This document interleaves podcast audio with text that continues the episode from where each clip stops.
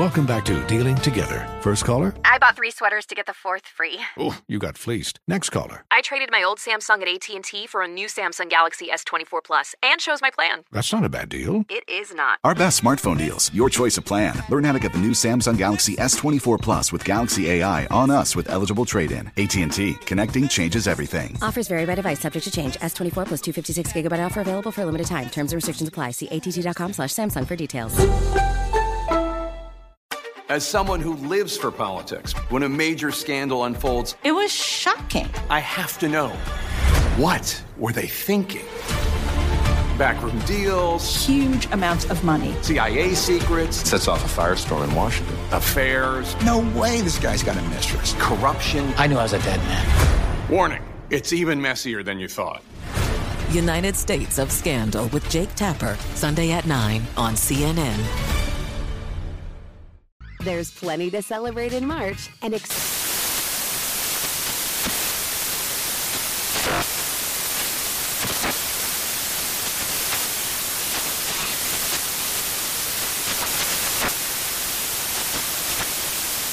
Craft Month with the perfect pizza at home class from Craftsy. And anytime is right to listen to iHeartRadio's iHeartCountry Radio. Discover more shows and movies for free.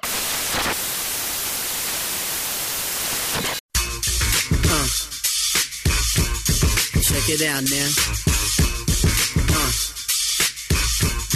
No doubt now. Monday morning, November 4th, 2019, the Being in the Book podcast. It's Gil Alexander guessing lines for Week 10. Wow. Week 10 in the National Football League. Chris Andrews on deck to get it going. My mishpucha from the South Point Hotel Casino Sportsbook, the director of said sportsbook, that is. And today, not only the weekly exercise of trying to find value in the upcoming weekend's lines in the NFL, but story time classic in tribute to the Breeders' Cup, which just passed us by this past weekend. A story time classic included today on the Beating the Book podcast. Enjoy.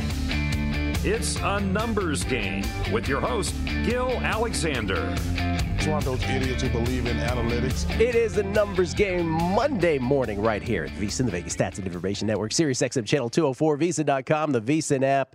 It's all about guessing lines today for Week 10 in the National Football League, the weekly exercise that has served us well this year. And as always, we bring in a gentleman who I believe has a story time in store today. He is in town. He is somewhere here close by, not in studio with us today, but he is the star of the show. He is the South Point Hotel Casino Sportsbook Director. He is my mishpucha, Chris Andrews. Good morning, Chris. What's going on, pal? Yeah, we got a little story time in honor of the Breeders' Cup that was over the weekend. Little horse racing story. All right. You know what that means, Chris. Then we got to get through everything real quick, lickety-split. We got a bunch of teams that are off this week, too, so I think it'll be a little tighter schedule. So okay. You know. All right. Well, how'd you do this weekend? Let's start there. Saturday, well, let's go back to Thursday. Thursday's result was very good for us. Niners won but not covered. A lot of guys on teasers probably didn't cover their teasers either. Saturday, not so good. We got beat up a little bit, mostly by the public. You know, the wise guys we did pretty good against. But the public kind of got to us on Saturday. But yesterday we made up for it. You know, bookmakers love to cry. There's no crying yesterday. We did pretty good. You did pretty good. Yeah, no one's crying for you. We've established that many times. So story time coming up, tribute to the Breeders' Cup this past weekend. By the way, how'd you do at the Breeders' Cup? Did you win anything? You know, I had a couple winners and a couple small exactas, but overall lots of money. Nothing major. You know, but I did not finish on the plus side. Yeah, I played some of the horses that were on the show on Friday. It didn't go particularly well, the ones that I Yeah, not really. Yeah. But I had dinner with Vinny last night. He had Vino Rosso in the classic. All right. You know, so that's what you bet those Italian horses, I guess. You know, so that's what you do. Unfortunately, I didn't follow him in that one. All right, well, the NFL yesterday, and we will review everything from yesterday. If you're just landing on the show right now, tribute to the old Stardust radio show of guessing lines. And this is really, it's sort of a review of everything that happened in the NFL yesterday while we try to find value in next week's upcoming lines. So let us begin, therefore, with Thursday night. We have the Chargers at the Raiders. And let me just say, I was just talking with Mitch and Paulie about this. This was such a strange day in the National Football League. And since you bring up the Chargers first, let's just start there, because that might have been the most unpredictable of all the outcomes. Not that the Chargers beat the Packers, but that they beat them so soundly, 26-11. They not only cover as 4-point or 4.5-point dogs, but they win outright in that game, do the Chargers. So the Chargers are 4-5. They fired your boy Ken Whisenhunt last week, Chris. When I say your boy, I say it sarcastically. Well, I've been beating him up for like how long we've been doing this show, however long it's been, I've been beating up Ken Whisenhunt. So what was his first crime against you as a Steeler coordinator? What was the first time that you were not fan of his? I don't know. I even when he got to the Super Bowl as the coach of the Cardinals, I thought like the team carried him. Really, it wasn't him so much as the team that carried him. And in all honesty, they probably should have beat the Steelers in that Super Bowl. And but if you remember back, when they got to the playoffs, people said it was the worst playoff team in history. Now all of a sudden you got Kurt Warner at quarterback and Larry Fitzgerald at wide receiver and a couple other guys who really like just excelled for a couple weeks, got him to the Super Bowl, should have won that game probably against the Steelers, but didn't.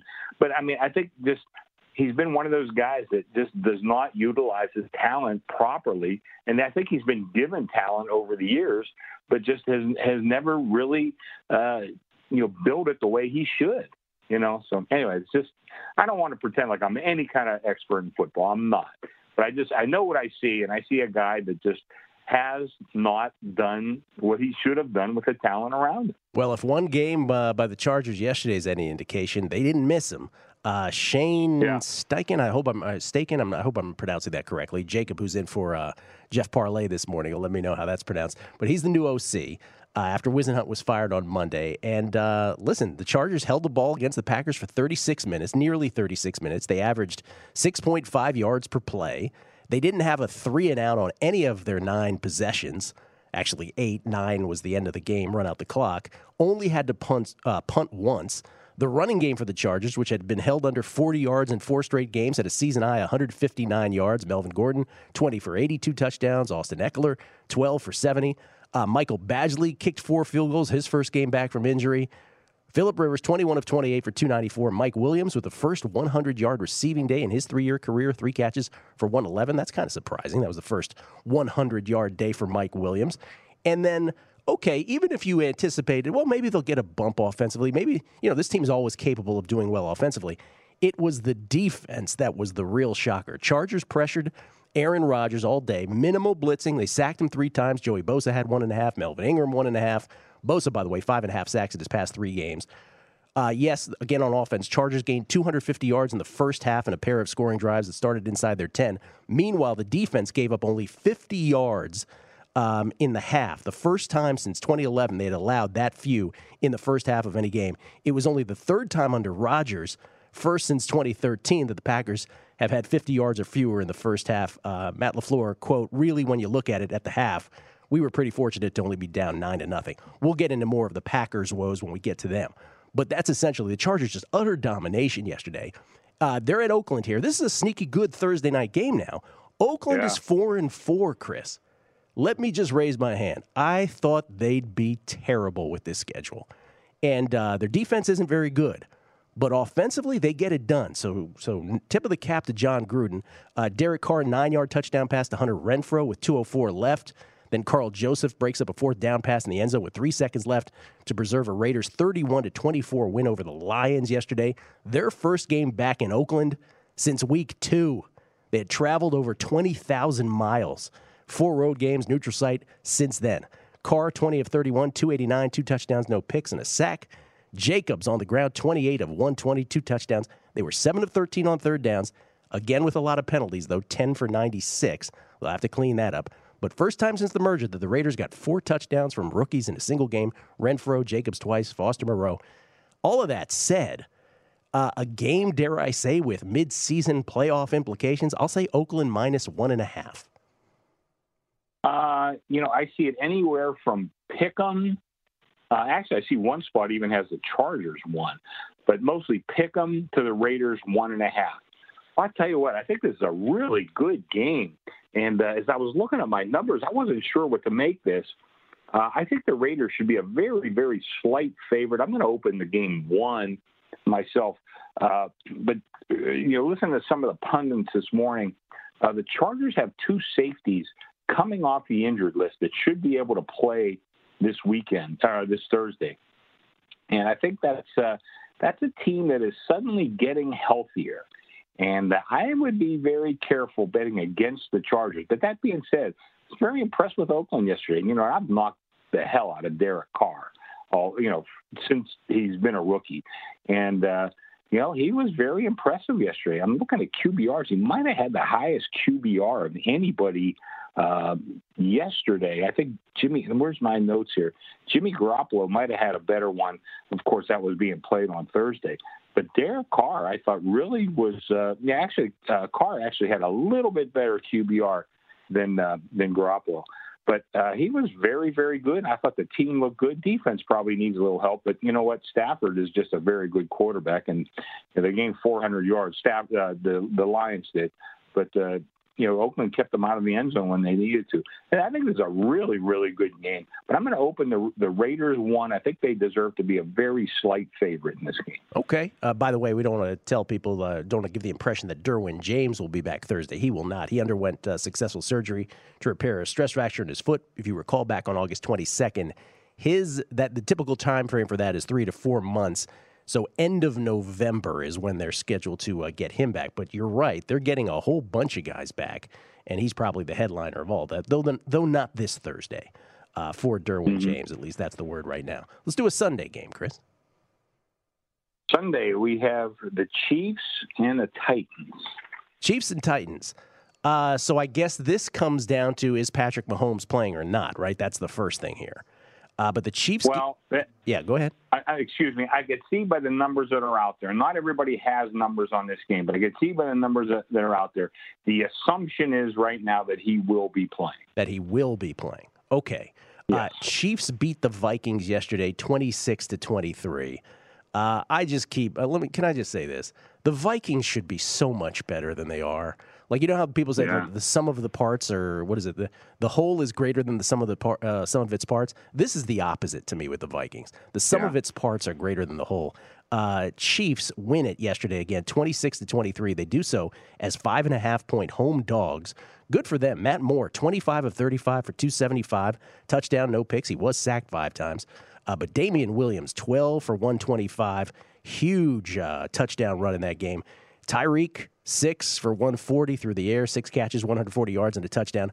Patrick Mahomes, they did it again without him, the reigning league MVP, who missed his 2nd straight game while recovering from a dislocated kneecap. But if you are to believe what Chrissy just said, he will be back for this one at Tennessee. By the way, Harrison Butker, career best, tying 54-yard field goal to tie the game, then a 44-yarder to win it yesterday, snapping the Chiefs' 3-game losing streak at Arrowhead. Don't hear that very often. So, and it should be noted also with the Chiefs yesterday, because I think this gets lost. In addition to not having Mahomes, who justifiably gets the headlines, they didn't have their left tackle, Eric Fisher, groin injury. They didn't have their right guard, Laurent Duvernay-Tardif, ankle. They didn't have Kendall Fuller in the secondary. They didn't have defensive ends, Frank Clark or Alex Okafor. So they were playing really shorthanded, the Chiefs yesterday. Still got it done. And then there's Tennessee. This is one of the few things I ended up getting right yesterday. Carolina beating Tennessee and covering in the process. Tennessee lost to Carolina 30-20 as 3.5-point dogs. Ryan Tannehill, 27 of 39, 331, 1 touchdown, 2 picks, sacked 4 times, 4 carries for 38 yards and a touchdown from him. But they had 11 penalties, did the Titans, for 99 yards, and they just can't get the field goal kicker thing right. You remember that game where Cairo Santos missed 4. Yesterday, Ryan Suckup, he was added to the roster. He missed 3. From 43, 56, and 44, so that's not good. So Kansas City at Tennessee, assuming Mahomes, I'll say Kansas City minus 10. Whoa. Uh-oh. Kansas City at Tennessee, you're way high, 3.5. So with Mahomes, just 3.5? Well, that's, like I said, I'm looking at this, and Yeah, I mean, they have him listed as questionable, but, you know, everything I've seen and heard indicates that they expect him to play. Now, you know, you know, I think you're way high here. You know, I got to tell you. If that's Mahomes and that's 3.5, yeah, I'll take that every day. Yeah. Well, you might be right, but you know, yeah, I'm not sure I'm going to go as far as you with that. Maybe not. But you know, yeah, this is I think Kansas City is shown to be a very good team. But let me say this about Andy Reid, and the guy as a head coach makes a million strategic errors. But as a quarterback coach, he can get a lot out of a quarterback. Now, like I said, we talk about Moore came in from Mahomes. You know, this is not just some rookie that all of a sudden is way better than we ever thought. But Andy Reid coached him up pretty good. You know, he's really gotten good production out of Moore in the couple weeks that he's played. You know, he had a very good game against the Vikings. And, you know, win or lose, he played well. I think you're way high, but I think right now I'm going to be very careful with this game. Probably open 4 because I think if Mahomes comes back, you know they are going to pound this team pretty good. But you know, I'm just be careful with these favorites. You know, is what I would say. You know, so I'm going to open 4, but I think you're way high on this one. I'm way high, but I'll tell you what. So even if I did the thing where okay, let's say it was Matt Moore. All right, so it was Matt Moore at Tennessee. Is Tennessee favored by a field goal in that game? I don't think they should be. You know, so yeah, even if that's a pick, then I'm still high, right? But it should be like 6 or 7. Like I'm surprised that's only 3 with Mahomes.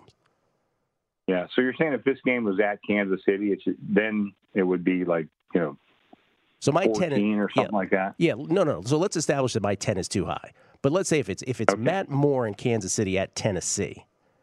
Is Tennessee favored by, like, what would you think that would be? Like, so even, I would say it would be around a pick 'em. And so then it should probably be like Kansas City -6 or Kansas City, you know, -6.5, whatever it is. So I'm high, but 3 is way low to me. 3.5? What did you say? 3.5. It's 3.5. Yeah, 3.5. Yeah, it's way low to me. Yeah, listen, I see your point. You're making some very valid points on this. But, you know, again, I'd be very careful with, you know, laying points on the road. Like I said, I'm not a big systems guy.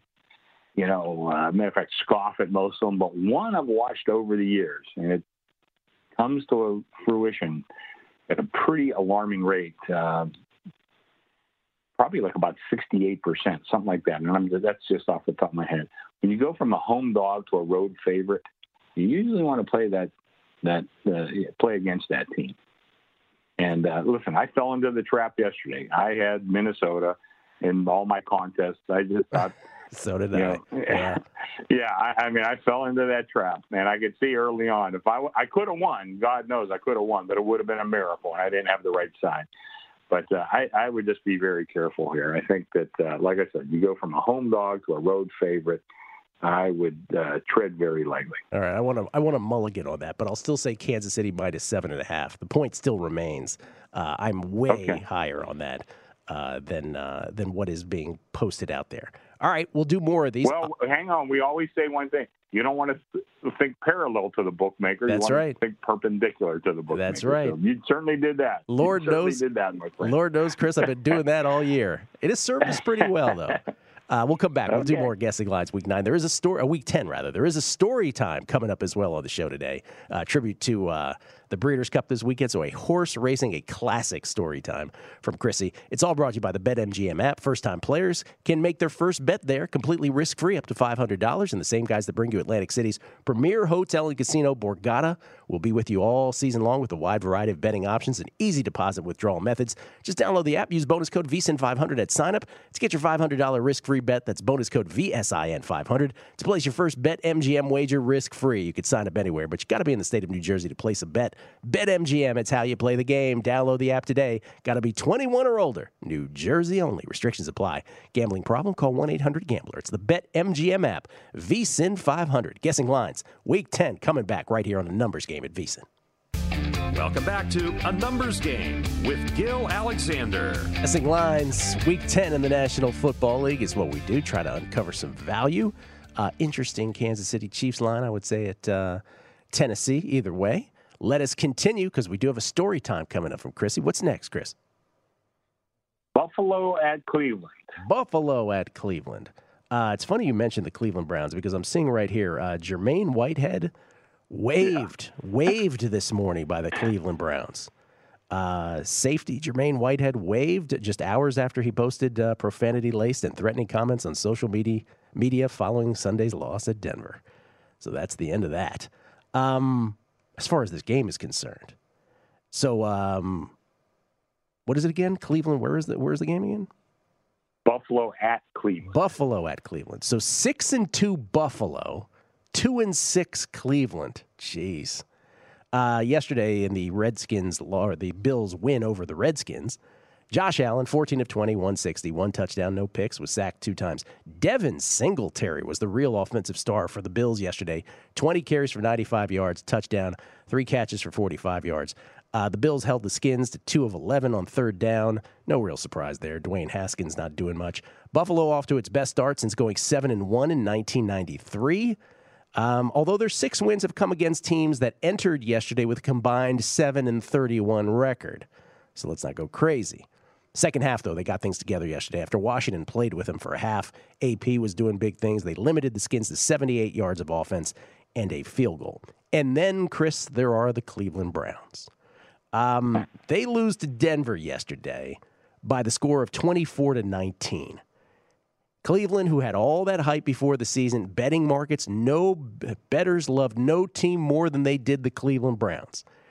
Baker Mayfield yesterday, 27 of 42 in defeat, 273, one touchdown, no picks, 2 sacks.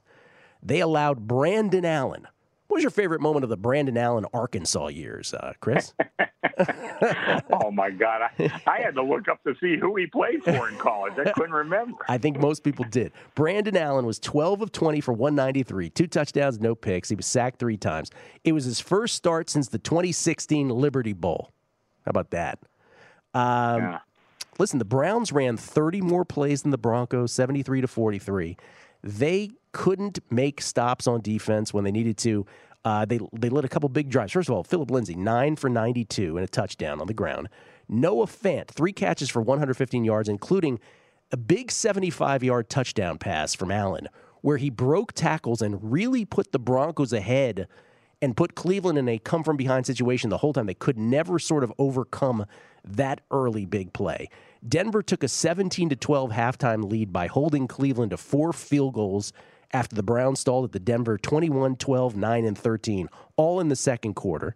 And twice the Broncos denied the Browns on fourth down in the second half, one of which, let me just say this, was a 4th and inches at Denver's 5-yard line with 5:23 left in the third quarter. The score is still 17-12. And Baker Mayfield appeared to have clearly, and I mean clearly, made the first down. But nope, horrific spot. Absolutely horrific spot. Challenge from Freddie Kitchens, fails, and Denver proceeds to go on a 95-yard touchdown drive right after that. So I don't know what your excuse is on defense, but Cleveland, Chris, just appears to be a bunch of really, really amazing athletes, right? Odell Beckham Jr. made a couple great plays, but they can't get it together. They're 2-6.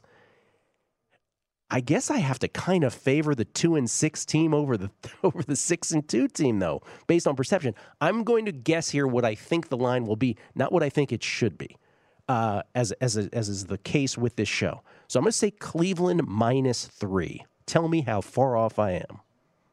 Yeah, you're off by about half a point. It's 2.5. Oh, that's not bad. Okay. I'm going to open the game 2, though. I do see 1-2 out there, and I'm going to open a game 2. It is the NFL, so I know, just look at yesterday.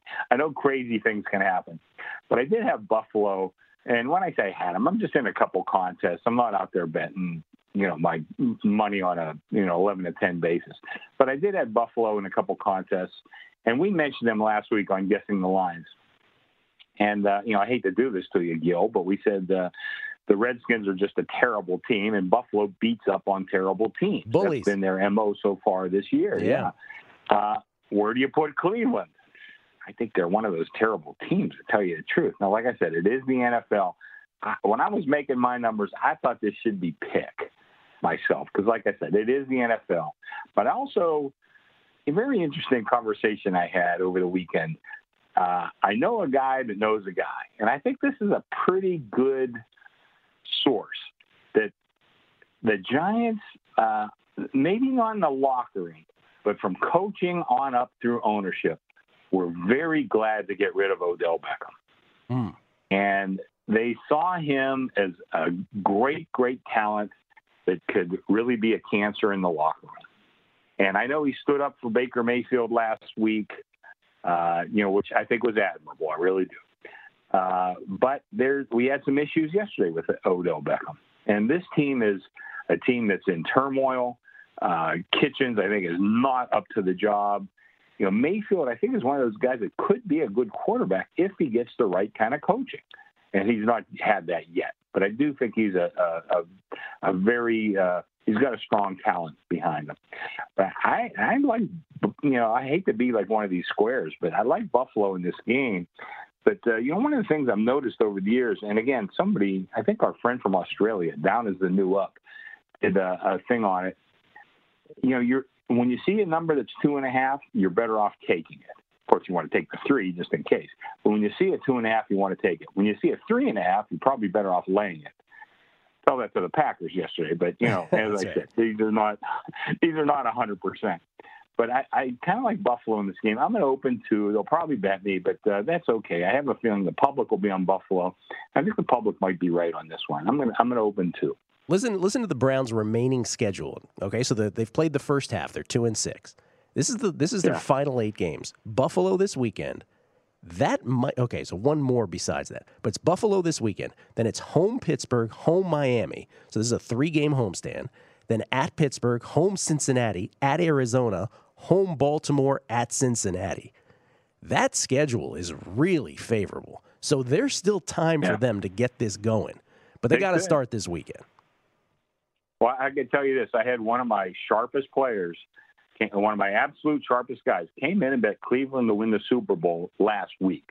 Now, again, I'm sure he saw that they were 3.5 on the road, another 3.5-point favorite that didn't make it. And I guess we went to 4 with that game. But, that he bet them, and I'm sure he was looking at that very same schedule that you just mentioned. And that's a very valid point. But they better get it together pretty quick. Yeah, tell you that. For sure. By the way, Jacob, who's in for producer number 5, Jeff Parlay, this has nothing to do with this game between the Bills and the Browns. But since the Bills beat the Redskins, and Chrissy mentioned the Redskins, you throw up that tweet. This is for Washington Redskins fans, the Redskins who are 1-8. Setting their own history here. The Redskins have now gone 3 straight games without a touchdown for the first time in their 88-year history. Thank you, Andrew Siciliano, for that tweet right there. All right, let's do one more, Chris. Arizona at Tampa Bay. Arizona with the extra rest here. They lost to the Niners. Gave it a go. They covered on Thursday night. You remember that game where Kenyon Drake just showed up in his trade from the Dolphins, 15 carries, 110 yards, a touchdown, 4 catches for 52.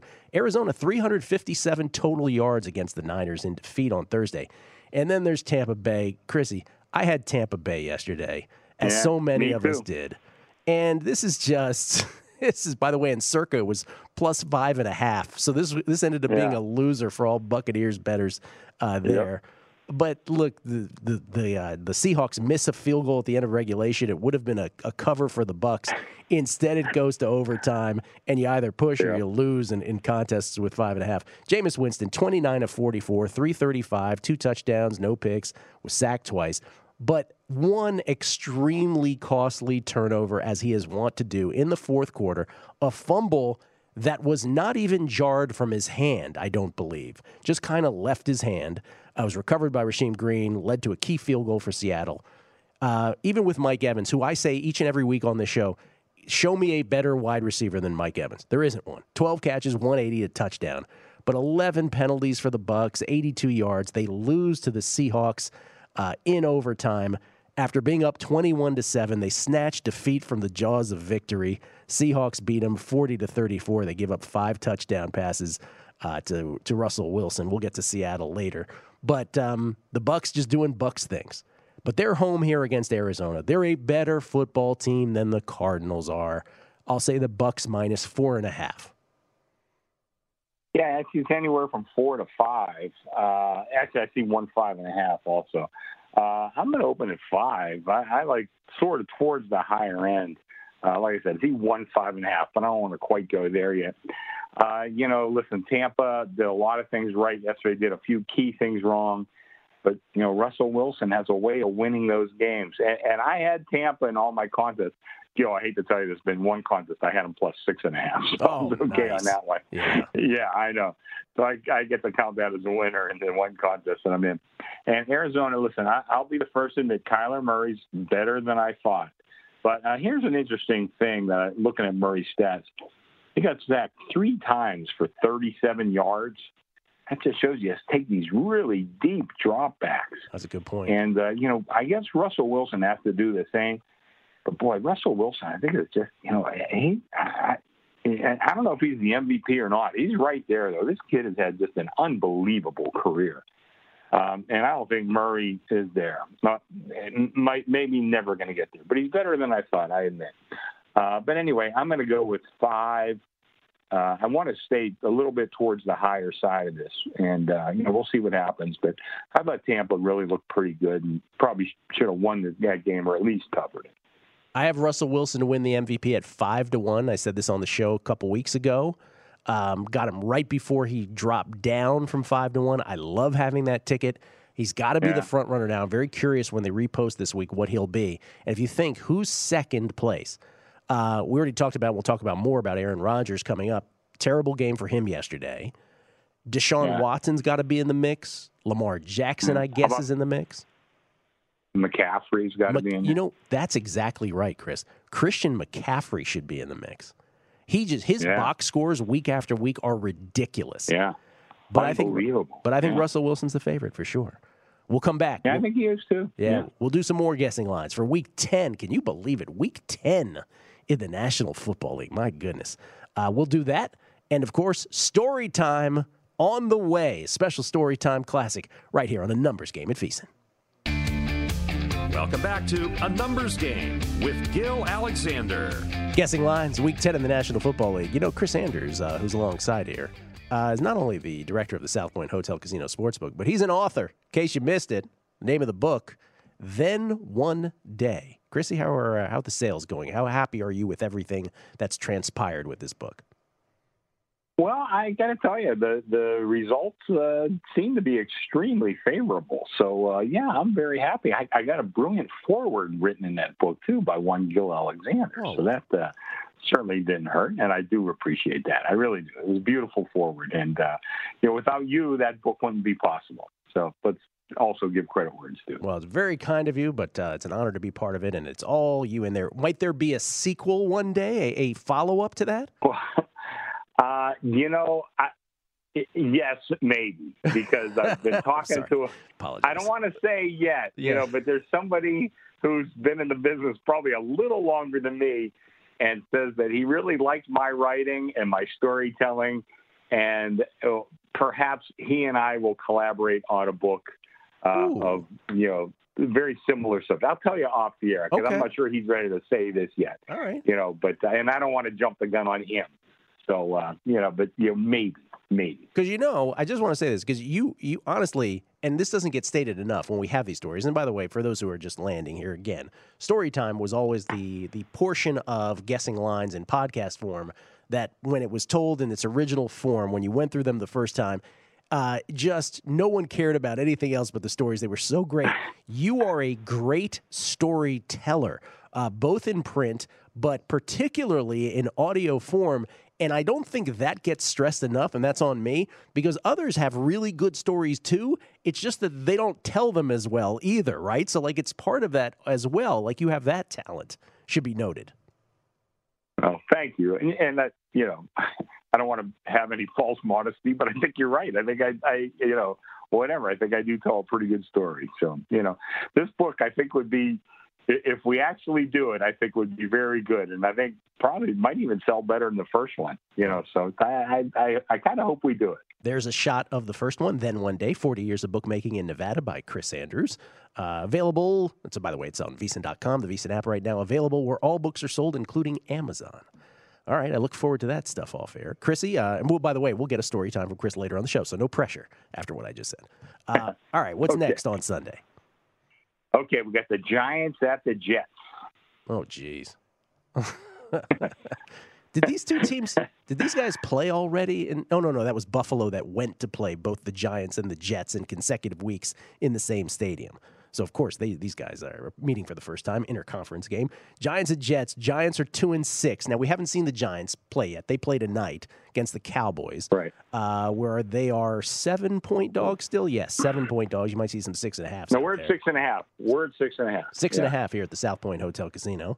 Yeah. And then the Jets yesterday, who lose to the Dolphins. Yes, indeed. The Jets lose 26-18 to the Dolphins. Where do we begin? Sam Darnold, 27 of 39 for 260. One touchdown, one pick. He was sacked 3 times. Jets committed 10 penalties for 105 yards. The Jets went 11 plays on the first drive of the game for a touchdown and a 7-0 lead. And then after that, they were crapola. How's that for a technical term? They actually fell below. They're actually behind Miami now, technically in the standings, because of the head-to-head tiebreaker on this. It's their second worst start. They matched their second worst start in franchise history at 1-7. They were 0-8 back in 1996. I will say this. I don't mean to get into superlatives on people, but have you ever seen, like, if you take Sam Darnold's performance 2 weeks ago against the Patriots, I don't know if you can recall this, but he had 3 picks in that game, and one was more horrific than the previous. Like, this was Jameis Winston on steroids, panicky. And then his one pick yesterday, like the one sequence of this game that symbolized everything was the end of the first half where the Jets appeared to have scored a touchdown. It was reversed. And then Darnold goes ahead and throws this just absolutely horrific pick where it's just like, what are you doing? And it's picked off by the Dolphins at the 1-yard line. The Dolphins subsequently get a safety that, by the way, wasn't ruled a safety on the field, but the people in the booth had to come down and say, hey, by the way, that's a safety. And then after they punt after a safety, the Jets end up with a field goal. So they end up with 5 points at the end of that sequence anyway. But it was just absolute bad news bears of football stuff. But Darnold, do you ever remember a guy that just panics in the way he does on the field and throws just the worst picks you'll ever see, sort of the Jameis Winston modern day award? Well, all these quarterbacks coming out of college, I really didn't like any one of them. And the knock that I had against Darnold is he does not protect the ball. I mean, he fumbles a lot at USC. That interception was ridiculous. Ridiculous. One of the worst plays I've seen all year. But, he did that in college. He's doing that in the pros. And there's a kid that really needs some coaching. And right now he is not getting it. I can tell you that. And Adam Gase has to be one and done with this team. Gil, the one play, too, that I kind of watched again this morning, the bad snap from center. Yes. Yeah, was that a safety or was that a touchdown? It was I can't a safety. Remember. It was a safety because the Dolphins couldn't recover. Yeah. But I mean, the team was totally lethargic. I mean, you could see like they just kind of stood around and saying, "Oh, I hope that other guy picks it up." I mean, where's the passion? Yeah. Where's the passion? I mean, football's a passionate game, man. And I think this is just a totally lost team right now. Listen, I don't want to be lazy here, but Giants at Jets, I mean, it's a pick 'em to me. I mean, what are you going to make this line? Well, I see anywhere from a pick all the way up to 2.5. I even see 2.5 with some juice on the favorite. I think that's a little too high. And once again, Giants are a home dog. And you go to a road favorite, that's like the one system I really kind of look at. By the way, it was Johnny Detroit who ran that for me a couple of years ago. I asked him to take a look at it, and I think it's like about 68%. So I want to give credit where that's due as well. I think I'm going to open the 2 right now, and of course the Giants play tonight. We'll see where that goes.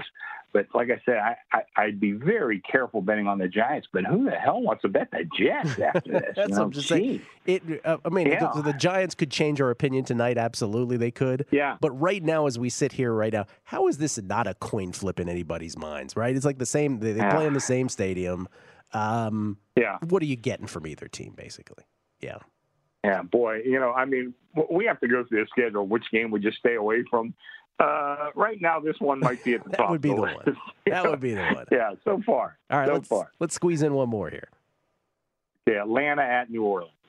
All right, well, nothing much to say here because they're both off buys, right? So Atlanta's 1-7, yeah. New Orleans is 7-1. I guess, do we know if it's Matt Ryan or not? Let's make a line with Matt Ryan versus Matt Schaub. Although Matt Schaub had this great game last week where he almost put up north of 400 yards. But I'll say, by the way, Ryan is probable. Ryan is probable right now. All right, and we know that Drew Brees is back because he was already before the bye. So I'll say New Orleans minus 10.5. Just cut right to the chase. You're a little light. I see anywhere from 11.5 to 12.5. Okay. I think I kind of like the higher number here, the 12.5. And again, it is the NFL, so be careful with all these chalks. But Atlanta, I think a lot of us, me included, surprised that Atlanta did not make a coaching move during the bye. I think a lot of us kind of saw it coming. There's problems with Atlanta. Quarterback is really not one of them. They have a million other problems here. In New Orleans, if they're the best team in the NFC, they certainly might be. They're right there, and I think this is a team that's really going to be tough to beat down the stretch. But that being said, it's kind of a rivalry, and a lot of people outside of the South don't realize that. But it is a pretty big rivalry game. I'm going to go with the 12.5. I think the public will be on the Saints. But I'd be careful here. I think, Atlanta's a pretty good live dog to cover this number. Do you think any of these guys will be fired? I mean, obviously, Jay Gruden is already gone in Washington. But if you take Dan Quinn, you mentioned Adam Gase, Freddie Kitchens, who we've already touched on. I don't know. Does it benefit these teams to make moves midseason, or do they just wait it out now till the end? I very rarely see these midseason moves make a lot of sense unless you just – want to clear out the locker room and the bad karma or anything else that's going on. But I wouldn't expect a whole ton of improvement after doing that. So I think most of those guys will last the season. But Kitchens and Gage, they got to be one and done, both of them. And Quinn, I have a feeling is gone at the end of the season. It's a shame because he had great success as taking to Atlanta to the Super Bowl. Probably should have won it. And had a great career as a coordinator, defensive coordinator. But it just, since that Super Bowl loss, they have gone straight downhill in Atlanta, and I think they got to make a change. Got to. We'll come back. More Guessing Lines Week 10. Chris Andrews, at Andrews Sports, by the way, if you want to follow him on Twitter. I'm at Beating the Book, at Andrews Sports. More Week 10 Guessing Lines. Looking for value. So far, Kansas City, the one number that appears to be... way off to me. Everything else kind of in pocket. We'll see if we can find some more. It's coming up on A Numbers Game right here at VSiN. Welcome back to A Numbers Game with Gil Alexander. We won't talk about this in Guessing Lines because they obviously played a game in London yesterday and will be on bye. But Houston crushes Jacksonville 26-3. I was saying about Sam Darnold, Jacob. Do you ever remember a guy who panics more and throws worse-looking picks? I will say this about Gardner Minshew. You ever remember a guy who is better at, when scrambling or when flushed out of the pocket, approaching the line of scrimmage, but knowing it's as if that line that we see on TV, it's as if he's aware of that line, right? Clearly it's not there, but it's as if he knows. I've never seen someone better at approaching the line of scrimmage and throwing it right before he crosses it than Gardner Minshew. Now, that said, I think Nick Foles is starting in a couple weeks because... It was almost, can you run that tweet that we had there? This is an interesting tweet because this was, if you watch that London game and Houston got it done 26-3, and we're obviously not going to guess lines regarding this team. But the other one that I sent, do you remember the one regarding the, there we go. This is R.J. White. Some awful play calling from the Jags in the first half as they refused to attack the Texans' banged-up secondary deep. Going to start a conspiracy theory that DiFilippo intentionally sabotaged Minshew to get his Super Bowl quarterback back in the lineup, and you can't stop me. It means you can't stop me from starting the conspiracy theory. But I think all those things are true. I think Minshew's really good at that, and I think he's done. I think Foles will get the start in 2 weeks. Minshew ends up 4-4. As the Jaguar starter, if that is indeed the case. We bring back Chrissy Andrews from the South Point Hotel Casino Sportsbook. He is the director of said sportsbook. I'm not sure if you agree with that about Minshew, but I was admired that about him. I've never seen a guy do that so well. Point. I think going into next year, and I think Dave Damashek, who's with the NFL network, tweeted this out yesterday. When Foles gets back, he'll be the quarterback. But Minshew might be the starter next year. Yeah. And look for Foles to be the starting quarterback in Chicago next year. Oh. So I don't know. That's a lot of pieces to a puzzle. But yeah, I wouldn't call it crazy. Somebody's going to be the quarterback in Chicago next year, Chris. And I don't think it's the guy who's there now. All right, what's next? Oh man, what's next here? Okay, we got Baltimore at Cincinnati. All right. Well, Baltimore with the arguably one of the big wins of the NFL season last night. They beat the Patriots, for those who missed it, 37-20. They do it as 3-point dogs at home. Lamar Jackson, 17 of 23, 163 yards. That's through the air. One touchdown, no picks, one sack, 16 carries, 61 yards for another 2 touchdowns. Just filling up the stat sheet. He's on the short list of MVP candidates. Even though I think it's, a little bit down the list, but he's on the short list anyway. Mark Ingram, 15 carries, 115 yards. The Ravens outpossessed, if you will, the Patriots, 37 minutes and 1 second to 22:59. They were the NFL's leading ground attack heading in. They got 210 yards on the ground. Basically, this game last night, they were up 17-0, and then the game sort of turned on Cyrus Jones muffing a punt. That led to a New England touchdown. Then Mark Ingram fumbled. That made it 17-10. The Pats ended up down 17-13 at the end of the first half, and they were getting the ball to begin the second half. So basically, looked like it was going to be a Ravens runaway, and then halfway through, you're like, look at these Patriots. They're going to win this game the way they're handling it. But then a Julian Edelman fumble after the Patriots matriculated down the field on that first drive in the second half. Edelman fumbles, Marlon Humphrey to the house. And I don't want to say they never looked back, because the Patriots did score subsequently to cut it 24-20, but they never trailed from that point forward. That was really a play they needed to get a bigger lead and boost confidence at that point. Maybe the signature moment of the game, Brady threw a pick with 12:57 left.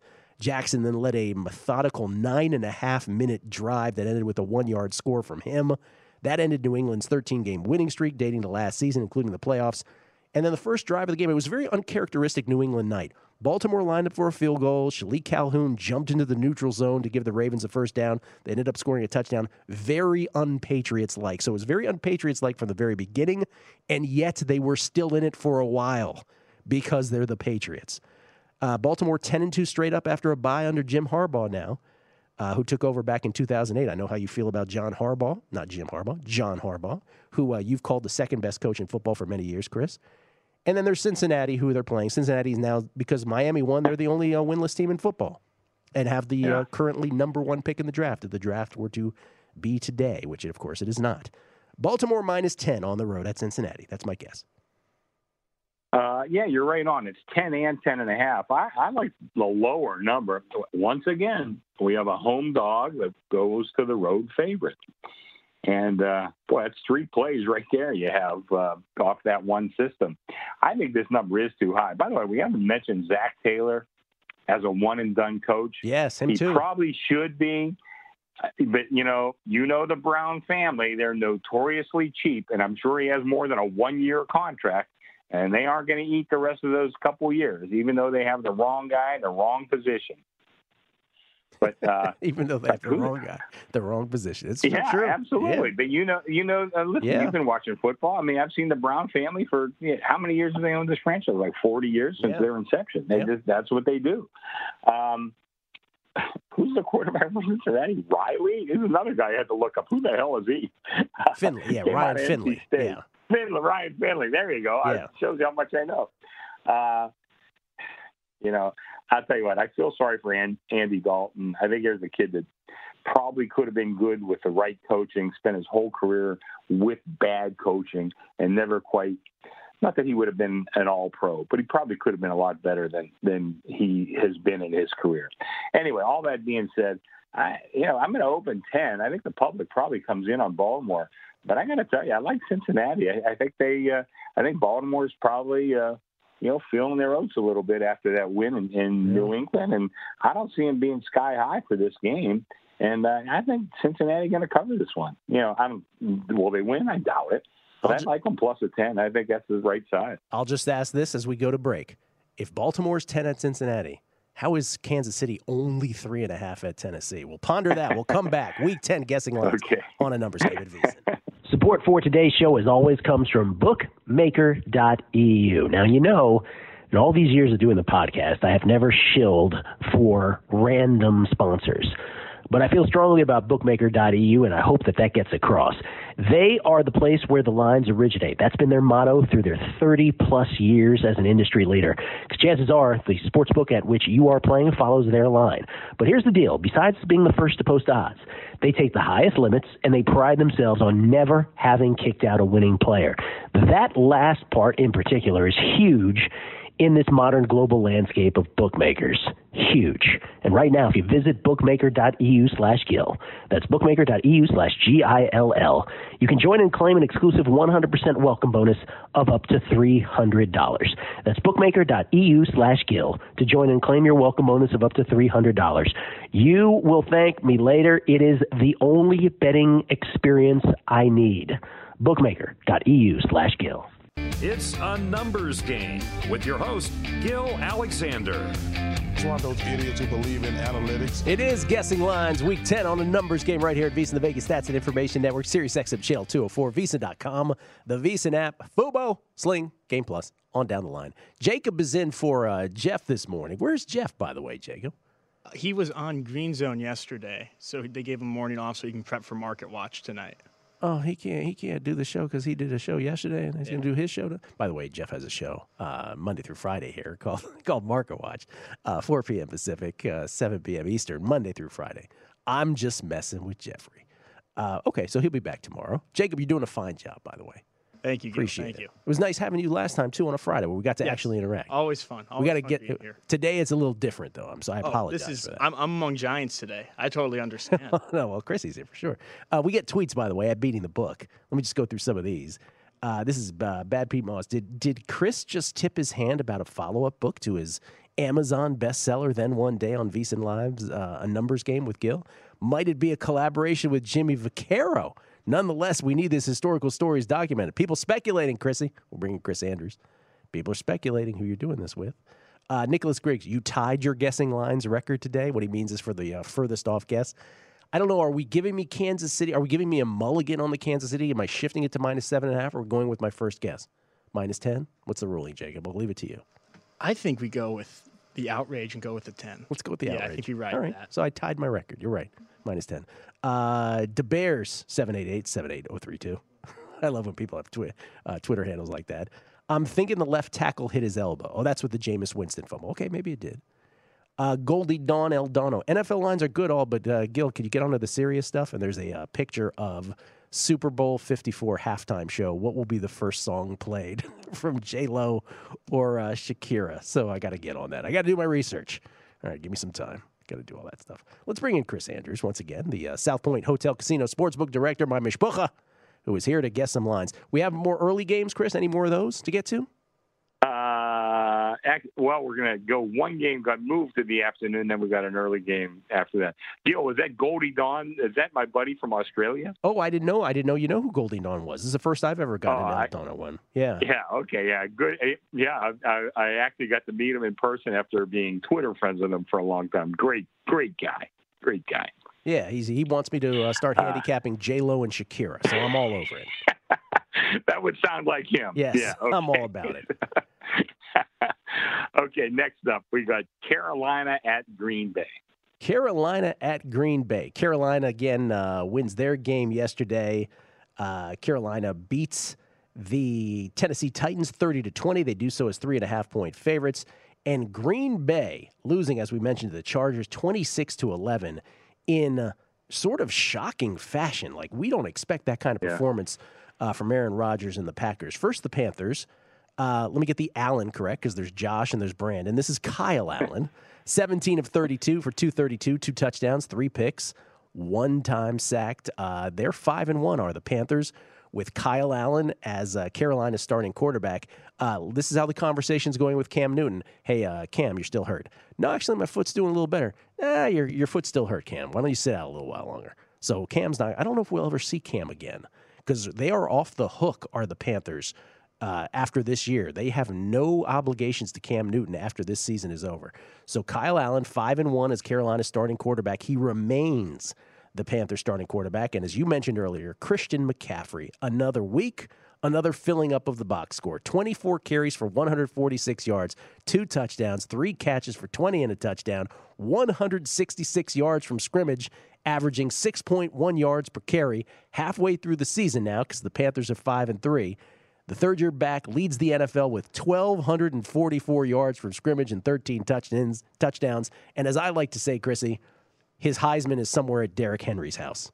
That's the other thing that bothers me about Christian McCaffrey. Yeah. Remember how bad the East Coast bias was then, a couple years back? Yeah. Oh, my God, yeah. DJ Moore, 7 catches, 101 yards. Riverboat Ron Rivera went for it on 4th and 2 early in the game, a gamble that resulted in a 7-yard touchdown from Allen to McCaffrey. And then the third quarter at 17-7, when the game was really still in the balance, he signed off on a fake punt, 4th and 4 from his own 36 that they converted, swung the momentum to Carolina. And then there's the Packers. And let's continue with the talk about the Packers because we mentioned earlier the Chargers and the Packers earlier. But Aaron Rodgers, 23 of 35 yesterday for 161. 1 touchdown, no picks. He was sacked 3 times. The 161 yards passing is his 5th lowest total in his whole career when he plays all 4 quarters. So 5th lowest total ever for him. And the 61 yards, he was at 61 yards through 3 quarters. That's a career low. 61 yards from Aaron Rodgers, who had, look, he's always got that expression of nonchalance and sort of like that, the hybrid of nonchalance and arrogance. But because it's Aaron Rodgers, we're okay with it because he always gets it done. Yesterday was one of those days where you're like, I don't know if there's a pulse here. And by the way, Jamal Williams, I should point this out, he had a 10-yard touchdown catch with 6:21 remaining. Maybe you shouldn't celebrate when you're getting crushed. Maybe you shouldn't do that. That was a bad look. 4-game winning streak for the Packers snap. Look, they're still 7-2. But Aaron Jones came in averaging 137.8 scrimmage yards in his past 4 games, held to 29 yards, 30 rushing, -1 receiving. And Devontae Adams made his return, 7 catches for 41 yards after missing the last 4 games because of turf toe. But they just got destroyed by a Chargers team who, again, maybe you thought they could do it on offense, the Chargers, but defensively just absolutely stymied Aaron Rodgers. And that Packers defense is not very good. All that said, it is Kyle Allen against Aaron Rodgers. Hate to just sort of simplify it to quarterbacks. So that alone is going to make this way more than 3. I'll double it. I won't quite make it 7. I'll say Green Bay -6. You know, it's funny you say it because when I was making my numbers myself, I thought it was 6, and I was debating between 6 and 6.5. But it's come out 5.5, even a couple 5s. And I like that better. As I look back, I think I've really been underestimating Carolina. I think they're a lot better than I have in my ratings, and probably a lot of that is Allen at quarterback. I just expected him to come to earth at some point. Now, not that he's been fantastic, but he's pretty good. And, when you got McCaffrey back there with you, that's going to make you pretty good too. Defense isn't bad. I like this team. I'm not sure I love them in this spot particularly, and I don't want to go overboard downgrading Green Bay after 1 bad performance. It really was their first really bad performance, well, second, I guess, of the year. But, I don't want to downgrade them, but I think I've been underestimating Carolina. So I'm going to open this game 5.5. I think that's better than the numbers that I was looking at originally, which were 6 or 6.5. That an afternoon game, Chris? That got moved to the afternoon. Yes, that's a 1:25 start. All right, let's do the rest of the afternoon games. What else you got?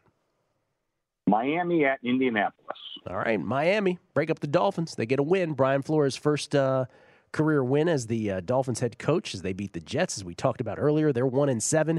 Indianapolis, 5-3. They lose yesterday to the Pittsburgh Steelers. Now, I got to tell you something. They lose 26-24, by the way. Steelers end up covering the 1-point spread on this. I had the Colts, Chris, and I'm just livid about this game. One, Jacoby Brissett gets hurt. That's the first thing. You can't anticipate that. Hurt when Quentin Nelson stepped on his ankle, then tweaked his lower leg when he was blocking Hayward. Picks. So basically, the Colts are in control of this game. They're matriculating. They're driving. They're in the red zone. Pick 6 to Minkah Fitzpatrick. There was that. There was so you got to assume there, you don't assume a touchdown for the Colts, but you got to assume, let's say, a field goal. So that's a 10-point swing, let's call it. I guess you can't assume anything with Adam Vinatieri, but let's just say that's a 10-point swing right there. Then there was a horrific personal foul penalty at the end of the first half. That was a phantom call. There was at least two questionable roughing penalties on the Colts. There was a phantom DPI reviewed, not overturned, which put Pittsburgh in game-winning field goal range. There was a blocked PAT. There was a shanked game winner because they still had a chance to win, did the Colts at the end, which would have been a push for most people, but terrible hold where the laces were facing Vinatieri. Fifth miss this season for Vinatieri in 17 attempts. And now Indianapolis is out of first place. They trail Houston. Houston 6-3, Indianapolis is 5-3. They trail them by a half game. Will it be Jacoby Brissett moving forward, or will it be Brian Hoyer? Brissett left in the second quarter with the left knee injury, didn't return. Indianapolis came in having won 5 of 6, but they won 5 of 6 by a combined 19 points. Each of their 8 games this season has been decided by a touchdown or less. So Hoyer, 17 of 26 for 168, 3 touchdowns, 1 pick, the horrific pick six, and 4 times sacked in that game. And then there's the Dolphins, and I don't know if we have to go too far into the Dolphins, but they get their first win, and congratulations to them. They came into the week outscored 130-20 in the second half. Now it's 136-25, by the way. They had yet to score a point in the third quarter. They got a field goal, and Flores gave his team Monday off, so they're off today after that big victory. Why not? Yeah. So I guess it's Hoyer. Are we assuming Hoyer here? Because to me, there's a bit of a difference. I'll just say Indianapolis minus 7.5 because this is exactly what I made Pittsburgh in that game against Miami. If it were Brissett, I'd say it's a little more, but I'm going to assume Hoyer, and I'm going to assume minus 7.5. Well, Brissett is questionable, but almost everybody has the game up. So I'm not sure they see a big difference in the number. I'm with you. I see a difference. But anyway, I see the game anywhere from 10.5 to 11.5. I personally like the lower number. I'm at 10.5 on this one because, like you said, that the Colts tend to play some very, very close games. And, Miami, you never know how a team like this, they win one game. Are they partying all week now? They might be. I don't know. They might be, but I do like the lower number. I'm going to open 10.5 on this one. By the way, I have to apologize to listeners. I skipped a game. We got Detroit at Chicago, which is a morning game. So my most humble apologies. Oh, well, your most humble apologies accepted. By the way, Dolphins avoid what would have been their second 0-8 start in franchise history. It's their highest point total of the season in this game. Where they scored Miami, scoring 26 in a 26-18 win over the Jets. First win since the Miami Miracle over New England last season for the Dolphins, who led for the final 36 minutes and 14 seconds of this game. Entering yesterday, they had led for only a total of 3 minutes and 46 seconds in their first 4 home games combined. So you're saying it's 10. Oh, by the way, by the way, we were all over Miami last week. We loved them against the Jets. Let's just point that out. Yes. And the early move was on Miami, but they got way overcome by wise guys and the public coming back on the Jets. That was a big, big game for us yesterday. But I stuck with Miami. I had them in a lot of contests and all that other stuff, and really felt that they would win that game. So, that was a real good result. There were 2 that we had on guessing lines last week, the Dolphins and the Niners, which at the time of guessing lines would have triggered bets. I had guessed 10 on the Niners. It opened at 8, but by the time the game rolled around, it was already 10. And then the Dolphins, as you point out, it got all the way down to 3, so I would have bet the Dolphins, but not at 3. I didn't in the end in contests. So one worked out because the Niners wouldn't have covered. They didn't cover. The Dolphins did, so... Giveth and taketh away. So what was the other game? Chicago. Detroit at Chicago. All right, Detroit at Chicago. So Detroit, we talked about, they lose to the Raiders. I don't know what that last play was from Matthew Stafford, try to tie the game up, but it was not to be. Karl Joseph with the stop, and Detroit loses by a touchdown to the Raiders, 31-24. Matthew Stafford, 26 of 41 for 406 yards, 3 touchdowns and a pick. He was sacked twice. Galladay remains his biggest target, 4 for 132 and a touchdown, although Marvin Jones, 8 catches for 126 and a touchdown.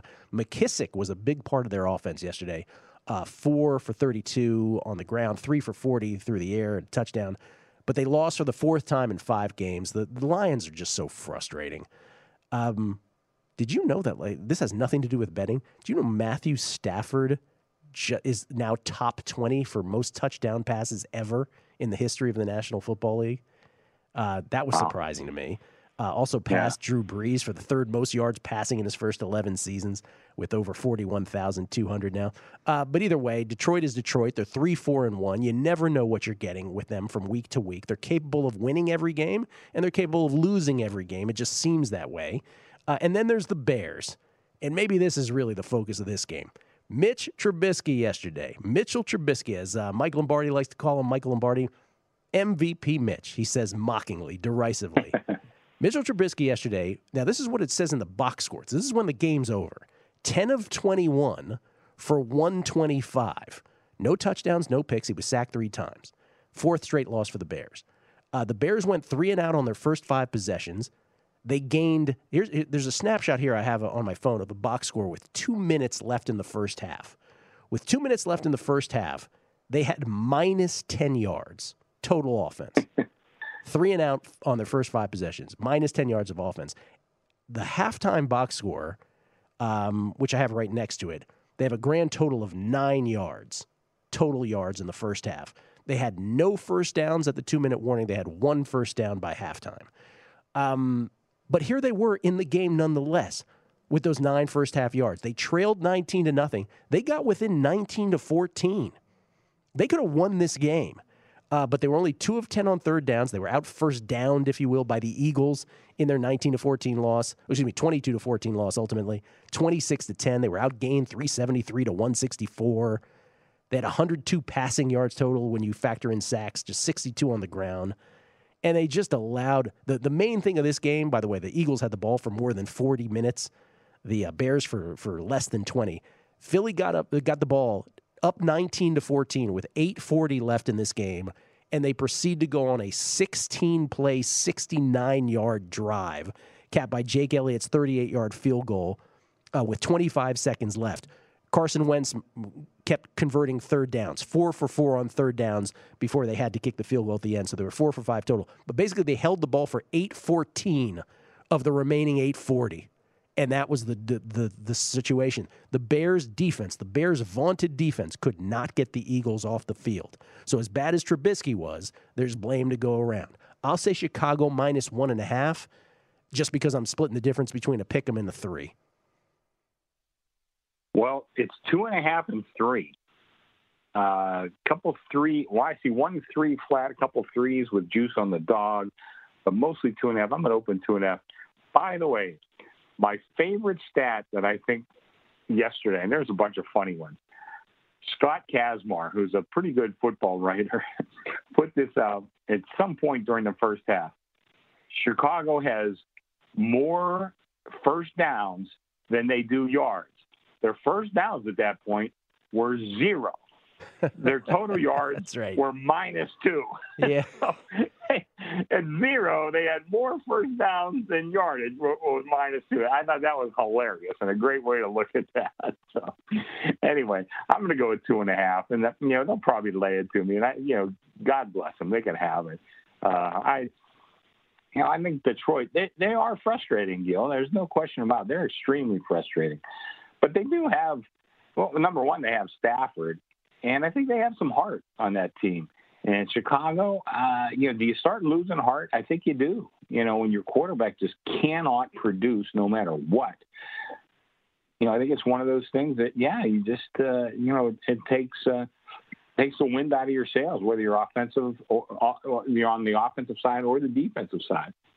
So I kind of like Detroit. And like I say, you know, you take the 2.5s and you lay the 3.5s. I know it's counterintuitive, but I think over the long, long haul, that's probably the best strategy. This is a 2.5. If I was out there betting, I think I'd play Detroit. I was going to say, if it's 3, I would grab Detroit. Yeah, yeah.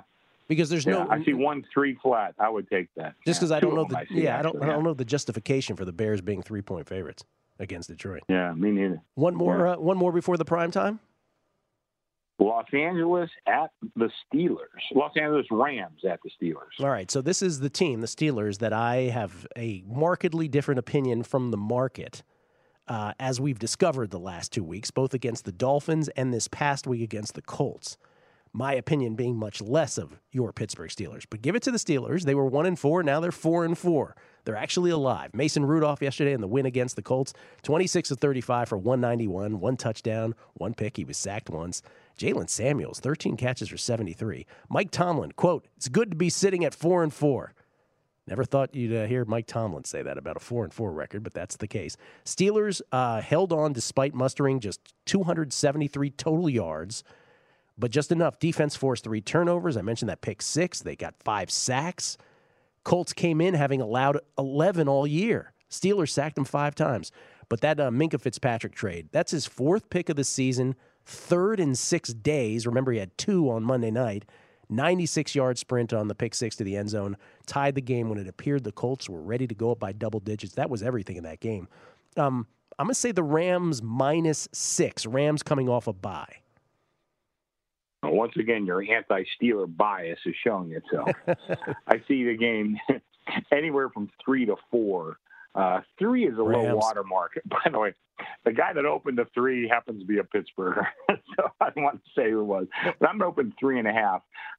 I would definitely look to take the 4 in this game. I think this game, I personally think 3 is okay.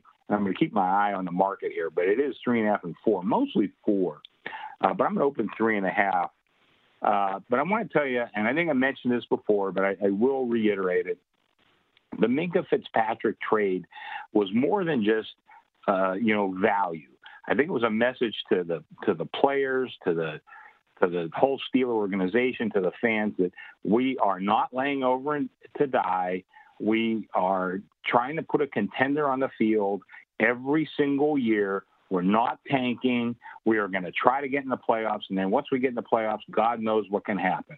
And I think that's what that trade was all about. And I said it at the time. We could debate value and all that other stuff. I know a first-round draft choice is, highly valued, and it should be. But I think that was the message of the trade. And you know what? I mean, the kid has really played exceptionally well. And I was glad we made it at the time, and I'm even more glad about it now as a Steeler fan. And, you're going to be on the Rams. I like the Steelers in this one. Okay. We'll come back. We'll do the primetime games. We'll get to story time. It's all brought to you by the BetMGM app here on A Numbers Game at VEASAN, where first-time players can make their first bet completely risk-free up to $500 just by using the bonus code VEASAN500. It's the same folks that brought you Borgata in Atlantic City. With you all football season long with easy deposit, withdrawal methods, and a variety of betting options. Again, it's VSIN 500, VSIN 500, to place your first BetMGM wager risk-free, your $500 risk-free bet at sign-up. Let's be clear about that. You can sign up anywhere, but you must be in the state of New Jersey to place a bet.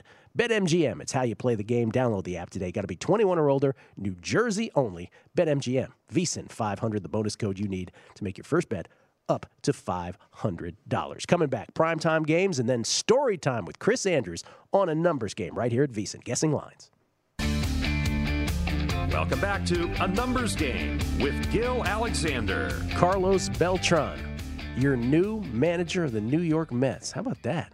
We see that coming? I don't know that I did. Maybe I missed the memo on that. I wonder how Parlay feels about that, lifelong Mets fan. We'll talk about that on another day when we're not guessing lines in the NFL. Let's do the 2 primetime games, Chrissy. Let's go to Sunday night. Boy, a couple of really good ones. Minnesota at Dallas. And the Thursday night game isn't terrible either, huh? The Chargers and the Raiders. Yeah, we really got some great primetime games this week, yeah. Minnesota at Dallas. Minnesota, as we mentioned, lose to the Chiefs. The Chiefs didn't have any of those players, not only not Mahomes, they didn't have Eric Fisher. They didn't have Laurent Duvernay-Tardif on the offensive line. Didn't have Kendall Fuller in the secondary or Frank Clark and Alex Okafor on the defensive line. And yet Minnesota still couldn't get it done. Kirk Cousins, bully, likes to beat up on the bad teams. Not so much against the good team. 19 of 38 for 220. 3 touchdowns, no picks. And he was sacked once. Minnesota's 6-3. Dallas hasn't played yet. They played the Giants tonight. They're 7-point road favorites. So without that, I'll just say Dallas as a placeholder should be -3 here. Yeah, I agree with you. I see some 2.5, a little bit of 3, a couple 3 flats, a couple 3 with juice on the dog. I'm going to open 3. I think that's a decent place to open it. Let's see what happens tonight. But I do agree with your sentiments. Minnesota, number one, the whole is less than the sum of the parts. Yep. And they do tend to beat up on the weaker teams. Dallas certainly not a weaker team, but you know they have their issues too against the good teams. So I think it's a very interesting game with probably a lot of playoff implications. But I'm going to use 3 because, like I said, I just don't know what else to make it at this point, and I think that's a decent place to start. Yep, I think that's it. And then I think I know what's coming Monday night. What's Monday? Seattle at San Francisco. There it is. The 7-2 Seahawks against the only remaining undefeated in the NFL, the San Francisco 49ers, 8-0. First meeting between these two teams this year. Seattle, as we mentioned, beat the Bucs in overtime. They were trailing 21-7. They end up winning in OT after leading a great drive in the final seconds of regulation, only to see Jason Myers' potential 40-yard game winner miss, sailing wide. Russell Wilson finishing off one of the finest games of his already stellar career. 10-yard touchdown pass to Jacob Hollister on the opening drive of overtime. Seattle got the ball in OT, never relinquished it. 40-34, they beat the Buccaneers, and Buccaneers backers just miserable at the push at best there. Although, as you said in contest, you got the win there. Wilson in overtime, 5 of 8 for 70 yards. Wilson in the fourth quarter in overtime, 11 of 20 for 177. Wilson for the game, 29 of 43 for 378, 5 touchdowns, no picks. Third career game with 5 touchdowns, tying his career high for the season. 22 touchdowns, Chrissy. 22 touchdowns, 1 interception. First quarterback in the Super Bowl era to post those numbers through a team's first 9 games. His passer rating, this is rated out of 158.3. His passer rating has been 102 or above in 8 of 9 games. As I mentioned, they trailed 21-7 midway through the second. A win they absolutely needed because their schedule, as we talked about, the Browns are really easy the rest of the way, just to as a point of contrast. Well, Seattle the rest of the way is brutality. No games, or I should say final 7 games with 6 of the 7 against teams currently above 500. And in fact, if we go through those games real quick, they are as follows. San Francisco, at San Francisco here. So at San Francisco Monday night, bye.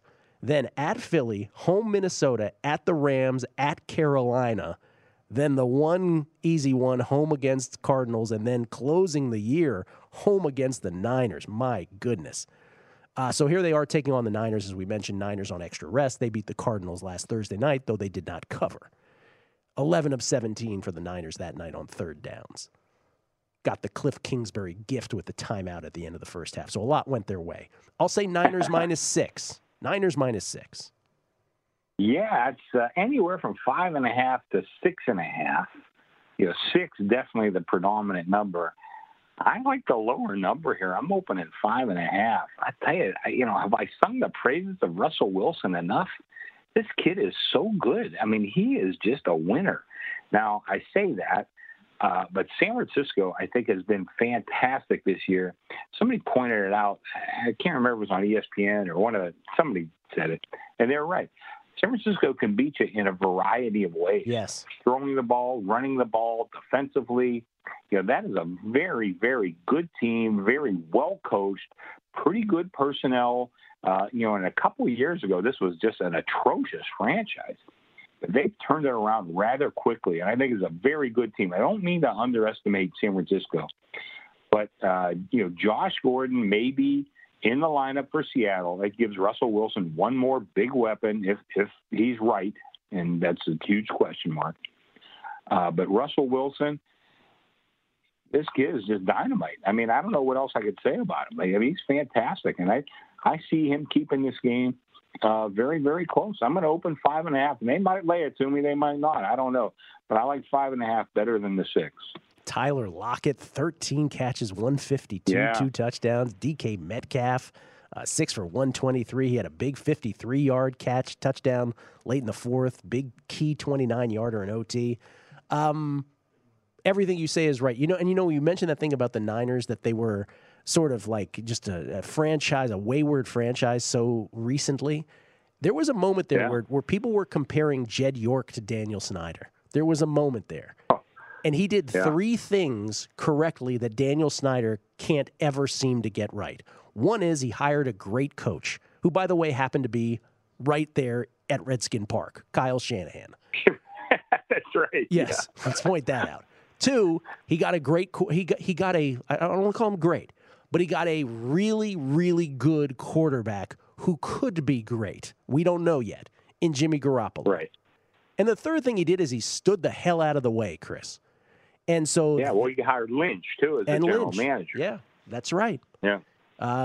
So that's the difference. And look, they're 8-0, and the Redskins are what, 1-8? So sometimes it's I was on simple. Joe Fortenbaugh's show a couple years back when the Niners were pretty bad and everybody was singing the praises of the Raiders. He said, who do you make the favorite to make the Super Bowl first? You know, the Raiders, and what do you make the price? And I think I made the Raiders like $1.20 or something like that. And he started laughing. He says, I agree with you, but people were thinking they're like 4-1 over the Niners. I said, I would not be so crazy about the Raiders right now. I think the Niners, and that's after they hired Lynch, and I think after they, it might have been right when they hired Shanahan. But, you know, I wouldn't be so crazy about going against the 49ers. I think it's a franchise on the uprise. Yeah. All right, well, we'll review all these. We'll see what we like best coming up on the show. But in between now and then, story time, a classic story time from Chris Andrews. Chris is standing by with that next on A Numbers Game right here at VSiN. Welcome back to A Numbers Game with Gil Alexander. Oh, it's a treat. We promised you we do this every once in a while this year. It's a story time classic. We started this way. Hey, everybody, it's story time. Hi, everyone. It's story time. Or something like that, but her voice didn't crack like mine did. Chrissy, have at it. What's the story? Okay, well, in honor of the Breeders' Cup, I got a great horse racing story. And horse racing is all about heartbreak. And this is a great heartbreaker right here. This is 1984. And I'll get to it a little later why I remember the exact year. 1984.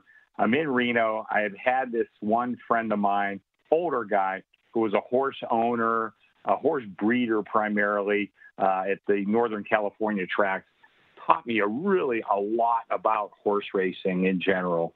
And we became pretty good friends too. Anyway, I'm in Reno. He calls me up one day. He says, hey, can you make it down to Bay Meadows tomorrow? I think we got something going. And as soon as he said it, I said, yeah, I could be there. Sure. I didn't even know what it was yet, you know, but yeah, sure. I could be there. And I said, well, you know, yeah, what do we got going? He says, well, we got a pick six carryover of $500,000. And let's a little backstory. 1984, pick sixes were something rather new. And so we got a pick six carryover of $500,000. In 5 of the 6 races, the kids, and I knew who the kids were. They were like the assistant trainers for one of the leading trainers in Northern California. The kids told me that of 5 of the 6 races, the odds-on favorites cannot win the races. Mm. And that's one thing I love. Juicy. If you know who can win the race, that's nice. If you know who cannot win the race, that's even better. And if you know it's a favorite that can't win the race, well, that's pure gold.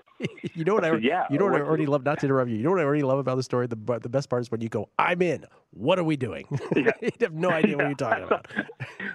When he fell, believe me, I knew this guy for a couple of years, and I just knew him. You know, he made his living off horses, you know, betting them, breeding them, whatever. He knew the horses. So, yeah, right away. So now I have my wife, my infant son, who was born in June. So he's only like 2 months old, 3 months old. So I said, you know, now, fortunately, her mother lived in Fremont, California. So just, you know, south of the Bay. So I said, okay, we're going to Bay Meadows, pack up. We're going in the morning. So we have to leave early. I got to be at this one restaurant in San Mateo, kind of a wise guy restaurant that I'd been to a couple times before then. He says, this is where we're going to meet, and we're going to, you know, talk about the pick six. So we go there. The 2 kids are there, and we go through, and I'm like, Jesus. I mean, I'm looking at the form. These horses are going to be like 8-5. You know, he says, yeah. He says, I'm telling you, they cannot win. They can't win. They're all crippled up. You know, they've been shooting them up with you know, whatever the drug is to make them look good. They're hoping every one of these horses gets claimed. And I said, okay. So we looked, we put together a ticket. Now, my father-in-law also happened to be a big horse player. So my wife leaves, takes the kid and goes with her mother. And my father-in-law comes with us. So we go, we're going to put together a ticket. So we're all pretty good handicappers. And Fred, I'll call this guy. That's not his real name. Fred had a couple other guys with him, too, who I didn't know. All pretty good handicappers. So we look at the races. We put together a $10,000 ticket. I take 1,000 of it, so I take 10%. Now, you got to remember, I'm 28 years old. $1,000 to me at that time is an absolute fortune. But I do know what this guy is. And then I'm sitting there and thinking, yeah, you know, I'll throw 1,000 in there. And I had some horse winnings that I had kind of put aside. So, yeah, okay, I'm in for a dime. You know, so like I said, so now we go to the track, put in our ticket, $10,000 pick six ticket. And first race comes up. It's like a $30 horse. We got him. Second race, a $20 horse. We got him. Man. Third race, and I might be a little off on the order. $20 horse, we got him. Another $30 horse, we got him. Another $20 horse, we got him. And every horse paid well into double digits. We had all five. Now, this is back in the day. They didn't announce, like, the will pays or, like, how many tickets are allowed and all that other stuff. Like I said, and even, you know, the strategy in pick six betting was not fully developed at this time. You know, we probably could have done it a little better, but we did what we did. So now this guy had, being a horse owner and breeder, he had a lot of connections at the track. And they don't announce, you know, how many tickets or anything like that. But he calls up to the office. And first of all, they didn't even tell you what the money was in the pool. He says, okay, listen, the pool got bet up to $750,000. There's one ticket alive. Oh, my goodness. It's ours. Yeah, so $750,000. So I'm looking at 10% of it. So now, again, he's a horse owner, breeder. He has paddock privileges. Now, when I said 5 of the 6 races, the favorite can't win, the kids told us there's one favorite that will win, and it's the last race on the card, 7-5 favorite. Now, Gil, I know you don't follow the horses a lot like the other guys that are probably listening right now. There's a race you almost never saw at that time, and I would venture to say in North America, you have not seen this race in years. $7,500 claimers, so really cheap horses, going 1.25 miles on the dirt. I mean, it's almost unheard of, and it was almost unheard of back then and totally unheard of in this day and age. So 1.25 miles on the dirt, but they said, listen, there's only one horse in this race, and he's going to be 7-5, but he cannot be beat. So we single him in the last race, and we figured, you know, if we get to the last race, we got some maneuverability. So one of our maneuvers was we pitched in, we bought the jockey a nickel ticket to win, 500 to win on our horse. And like I said, this guy had paddock privileges. He and I go down to the paddock. Now, he doesn't want to be seen doing this, so he tells me, he says, go hand the jock this ticket. They're 500 to win on his horse.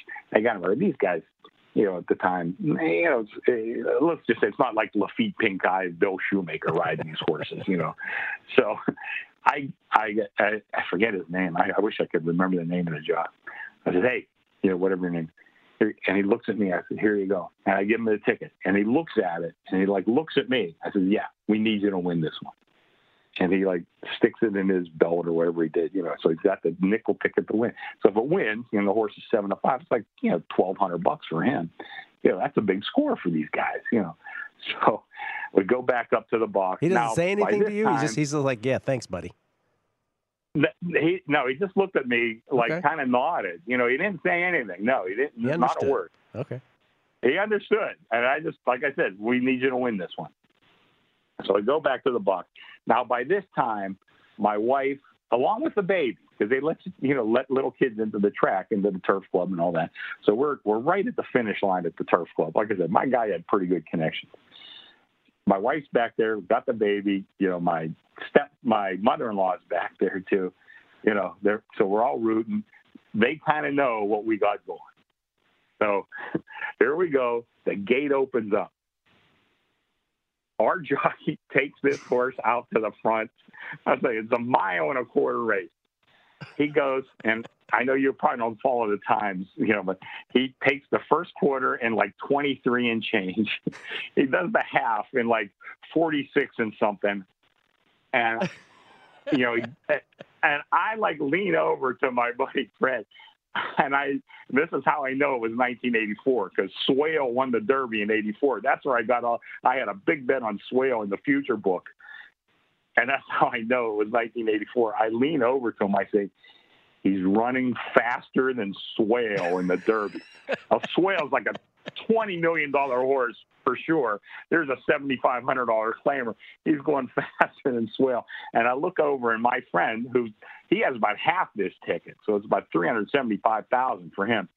He is white, you know, use whatever cliche you want to put in. White as a ghost, white as a sheet, whatever. I mean, the blood has gone. I mean, he knows at this point, we ain't got the winner. You know, we gave this jockey this ticket. He's so excited. Now, this horse is up by at least 10 lengths. You know, I mean, he's out there. And yeah. I mean, he's around out there, and like, I'm just like sitting back. I'm not even rooting. I'm not even screaming. I mean, here I got $75,000 on the line. I'm not even rooting or screaming. Now, my ex-wife, I should say, by the way, my ex-wife, she said, come on. And she looks at me. She's like mad at me because I'm not excited about this. I'm thinking, I am not going to get excited because I know we have the loser right now. We are not going to win this. And she's mad at me. You're just being a party pooper. And I'm thinking, yeah, if you knew my genealogy, both halves of it, we're rather a dour people, you know. So we're rather a dour people. Yes, I think we can take a lesson in that. And I know we have to lose. So now we come around, and I forget all the rest of the fractions, you know, but like now, I mean, the horse is really starting to slow down. You know, he's shortening stride. You can see he's breathing hard. The jockey's whipping him, you know, like crazy. Oh. Now, Gil, like I said, you got to remember, every other horse in the race is a total piece of crap, too. You know, like I said, $7,500 claimers. We get to the eighth pole. We're still ahead by about maybe 3-4 lengths, something like that. So now I start thinking, maybe we got a shot. We get to the 16th pole. He's up by about 3, I'd say. Now I'm standing up. I can't resist it. I got to go, come on. I'm screaming at the top of my lungs, come on. My buddy still hasn't moved. I don't think, you know, he's still. And here's one horse kind of emerges from the pack. Come on. And don't you know, needless to say, the one horse emerges from the pack and nails us by like a short head, you know, at the wire. Like that, our box is like right on the wire. Nails us by a head. And I just sit back. I look up to the stars and you gotta be kidding me. Oh. And, you know, like I looked at my buddy. I said, we should have never bought him that ticket. We should have never bought him that ticket. No kidding. We never should have gotten that ticket. You know, needless to say, they you know, among the horse owners and trainers, they call the jockeys pinheads. You know, we never should have bought that pinhead that ticket. You see what he did? He killed us. You know, if he just ran his race, we'd have won that by a mile. The fact that you got sucked back in too, you know. We got sucked back about the 16th ball. I couldn't resist it. I had to jump up, and you know, for the last 6-8 seconds of the race, I'm screaming my lungs out, and you know, it was not to be. So, like, meanwhile, there's this huge carryover to the next day, $750,000, and yeah, we went for it again the next day, but it wasn't the same thing. No. You know, I mean, we had favorites won. Yeah, we put together about I want to say like about a $2,000 or $3,000 ticket, something like that, and you know, I only took a small piece of that, but it didn't matter. We didn't win anyway, and. Just one of those days. I probably made a couple of bucks over the days. You know, it was one of those things that, you know, I probably did make a few dollars over the 2 days, but it just, you know, I had a chance to make, you know, 28 years old, a chance to make $75,000, probably a little more than that with all the consolations and all that other stuff. And, wow, I mean, it's right story. There, a love matter it. Of inches, a matter of inches, really. In honor of the Breeders' Cup this past weekend, a classic story time for Chris, which is in the book, by the way, among so many others. That's in the book, yeah. Yeah, Then One Day from Chris Andrews. We'll come back, we'll review our picks for guessing lines. That story's awesome. Coming back right here on A Numbers Game at VSiN. Welcome back to A Numbers Game with Gil Alexander. We should have never given that pinhead that money. There's a couple things. There's a couple things about that story, Chris, that I love so much. One, again, at the beginning when you're like, "I'm in." What is it that we're doing? And then two, at the end, you go, "Have you met my family? Ours is a dour people." That's so great. Both sides of the genealogy. Ours is a dour people. All right, here's what I like in Week 10. I like the Chiefs because my number is just ridiculously off what it is. But if you're telling me it's Mahomes and the Chiefs at -3.5 this week at – where is that game? At Tennessee. Yeah, I'll take the Chiefs there. I also like Detroit if you're giving me 3. I also like the Rams if it's only 4. If the Rams are only 4 at Pittsburgh, you know my bias against the Steelers, I'm all about the Rams, and I kind of like the Dolphins. Because every Colts game is close. What are you thinking here, Chris? Well, first thing is run to the counter as soon as we get off the show. I'm going to open the Rams 3.5, so save yourself half a point. Thank you. I like the Bills plus the 2. I know it's probably going to be a public side, but I think the public's going to be right on that one. I like the Falcons plus the points. I like the Bengals plus the points. And my good friend, I'm going to go against you. I like the Steelers in that game. So that's why I'm open at 3.5, although there's plenty of 4s around. Yeah. And you're a Steeler. You grew up in Pittsburgh, so you're kind of locked into them.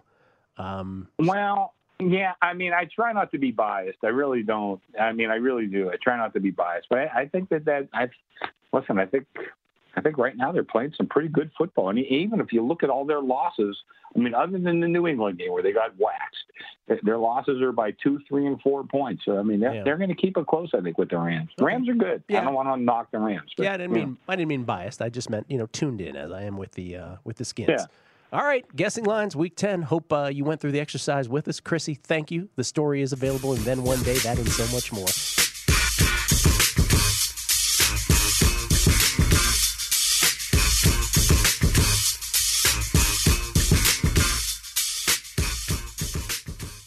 Allstate wants to remind fans that mayhem is everywhere, like when the tailgate party shows up at your house after the big win. Everything's great until the hot plate gets too hot for the tablecloth. Now your kitchen's up in smoke. And if you don't have the right home insurance coverage, the cost to fix this could sideline your savings. So switch to Allstate, save money, and get protected from mayhem like this. Not available in every state based on coverage selected, subject to terms, conditions, and availability. Savings vary. As someone who lives for politics, when a major scandal unfolds... It was shocking. I have to know, what were they thinking? Backroom deals. Huge amounts of money. CIA secrets. Sets off a firestorm in Washington. Affairs. No way this guy's got a mistress. Corruption. I knew I was a dead man. Warning, it's even messier than you thought. United States of Scandal with Jake Tapper, Sunday at 9 on CNN. There's plenty to celebrate in March and National Craft Month with the perfect pizza at home class from Craftsy. And anytime is right to listen to iHeartRadio's iHeart Country Radio. Discover more shows and movies for free.